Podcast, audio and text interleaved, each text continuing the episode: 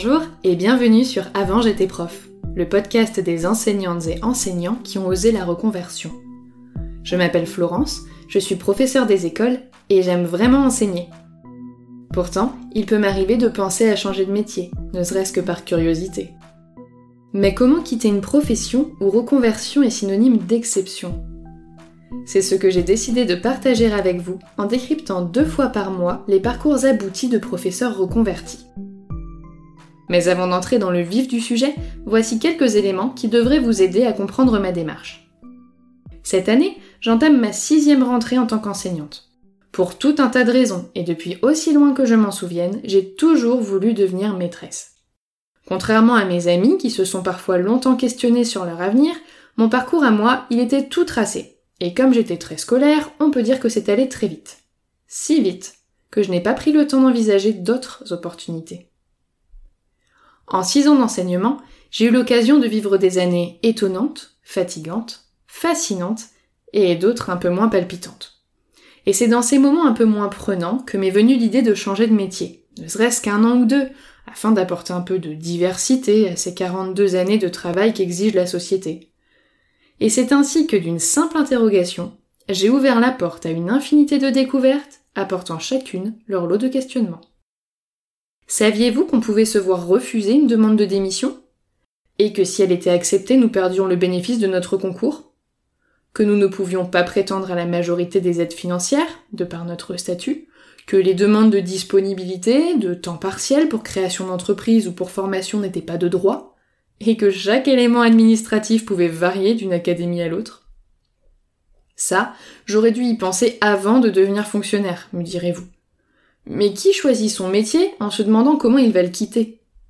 D'ailleurs, vous seriez surpris du nombre de professeurs souhaitant s'éloigner de celui que l'on surnomme le plus beau métier du monde. Chaque jour, sur des groupes d'échange, je suis le parcours de collègues souhaitant mener à bien leur projet de reconversion. J'y lis beaucoup d'incertitudes, d'obstacles administratifs, d'angoisses financières et de préoccupations familiales. Mais j'y vois aussi de la persévérance, de la volonté, de la débrouillardise et parfois même des reconversions réussies. Et c'est précisément ça que j'ai décidé de partager avec vous. Les parcours aboutis de professeurs reconvertis. Dans chaque épisode, j'interroge un ancien enseignant ou une ancienne enseignante à propos de sa reconversion, depuis ses premières envies de changement jusqu'à la mise en place de sa nouvelle activité.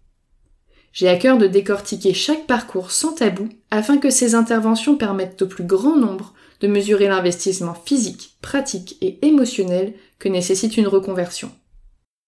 On y parle notamment de compétences, de finances et de charges de travail, le tout en privilégiant les données chiffrées pour rendre tout ça concret. Ce projet, au départ, il était purement personnel.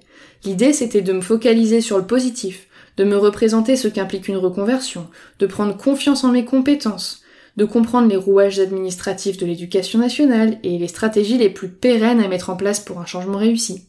Bref, de m'ouvrir des portes, tout simplement. Sauf qu'en prenant conscience que nous étions des centaines à nous poser les mêmes questions, je me suis dit qu'il serait égoïste de garder tout ça pour moi. Alors j'ai décidé de formaliser ces échanges et de les partager avec vous pour qu'ils aient plus d'impact. Et pour ça, j'ai opté pour le format audio, qui est à mon sens celui qui s'intègre le mieux au quotidien. Il accompagne à merveille la pratique sportive, il rend les tâches ménagères moins contraignantes et il change les idées après une longue journée. Quant à celles et ceux qui, comme moi, ont perdu au grand jeu des mutations, vos longues heures de transport vous ont sans doute déjà permis de découvrir l'univers infini du podcast et c'est bien fait. Je vous souhaite une bonne écoute et je vous retrouve très bientôt avec le premier épisode. Merci d'avoir écouté cet épisode d'Avant j'étais prof. S'il vous a plu, vous pouvez le commenter, le noter et vous y abonner afin de ne rater aucun épisode. Et si vous pensez qu'il pourrait être bénéfique à quelqu'un que vous connaissez, n'hésitez pas à le lui partager.